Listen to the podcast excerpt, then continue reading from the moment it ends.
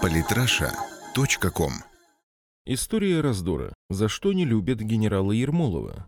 Александр Разуваев. В следующем году исполняется 200 лет с момента начала Кавказской войны, когда войска генерала Ермолова перешли Терек. Вспоминать ту войну сейчас не очень любят. Считается, что последнее замерение Чечни далось слишком дорогой ценой и не стоит лишний раз напоминать о пролитой крови. Однако свою историю надо знать и любить. Она у нас великая и неоднозначная, как и у любой великой нации. А самое главное, мы должны помнить и чтить своих героев. Алексей Петрович Ермолов и при жизни, и после смерти был, пожалуй, одним из самых опальных генералов российской истории. Россия всегда воевала на Кавказе жестко, однако такого террора, как при Ермолове, на Кавказе в XIX веке больше не было. В XX веке его однозначно переплюнул только товарищ Сталин. В советских учебниках истории войне на Кавказе уделялось очень мало внимания. Она не очень вписывалась в пролетарскую дружбу народов, так что единственным способом узнать собственную историю для русских в конце прошлого века стала возможность пережить ее снова. У двух чеченских войн было слишком много общего с событиями XIX века. Возвращаясь к тем событиям, стоит сказать, что Россия была вынуждена начать Кавказскую войну, чтобы обеспечить безопасность транспорта в населенное христианскими народами Закавказья, а также положить конец грабежам и похищениям людей.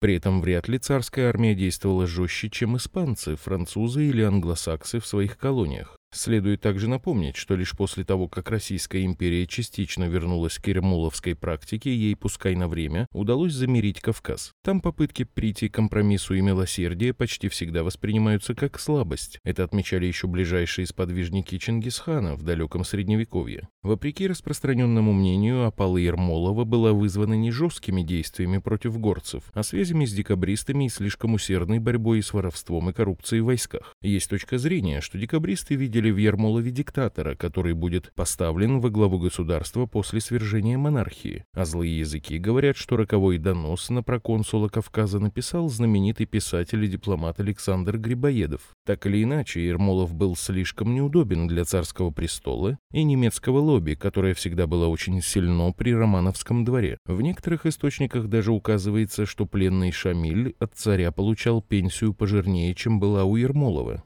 А вот русское общество, в отличие от власти, в XIX веке в целом восхищалось суровым и опальным генералом. Романовский престол редко чтил своих героев, закономерный итог чего мы получили почти сто лет назад. В злополучном феврале 1917 просто не нашлось желающих его защищать. За преждевременную отставку Ермолова Россия заплатила жизнями своих солдат и офицеров, а также получила дополнительный фронт во время Крымской войны. Длительная Кавказская война в значительной степени подорвала бюджет государства государства, что в итоге заставило неповоротливое царское правительство начать ускоренную модернизацию, отменив крепостное право и начав переход к капитализму. Неудобной оказалась фигура Ермолова и в наше время. Причина этого аналогична той, что была в советскую эпоху. Слишком неудобный и слишком русский персонаж для многонациональной России, который явно не является особо выигрышным в рамках действующей линии по очередному замерению Кавказа. Я не сомневаюсь, что на современном Северном Кавказе есть достаточно патриотов России, которые не испытывают никакой симпатии к Ермолову. У них для этого есть собственные серьезные основания. Однако не стоит забывать, что не менее серьезные основания чтить своего героя есть у нас, русских.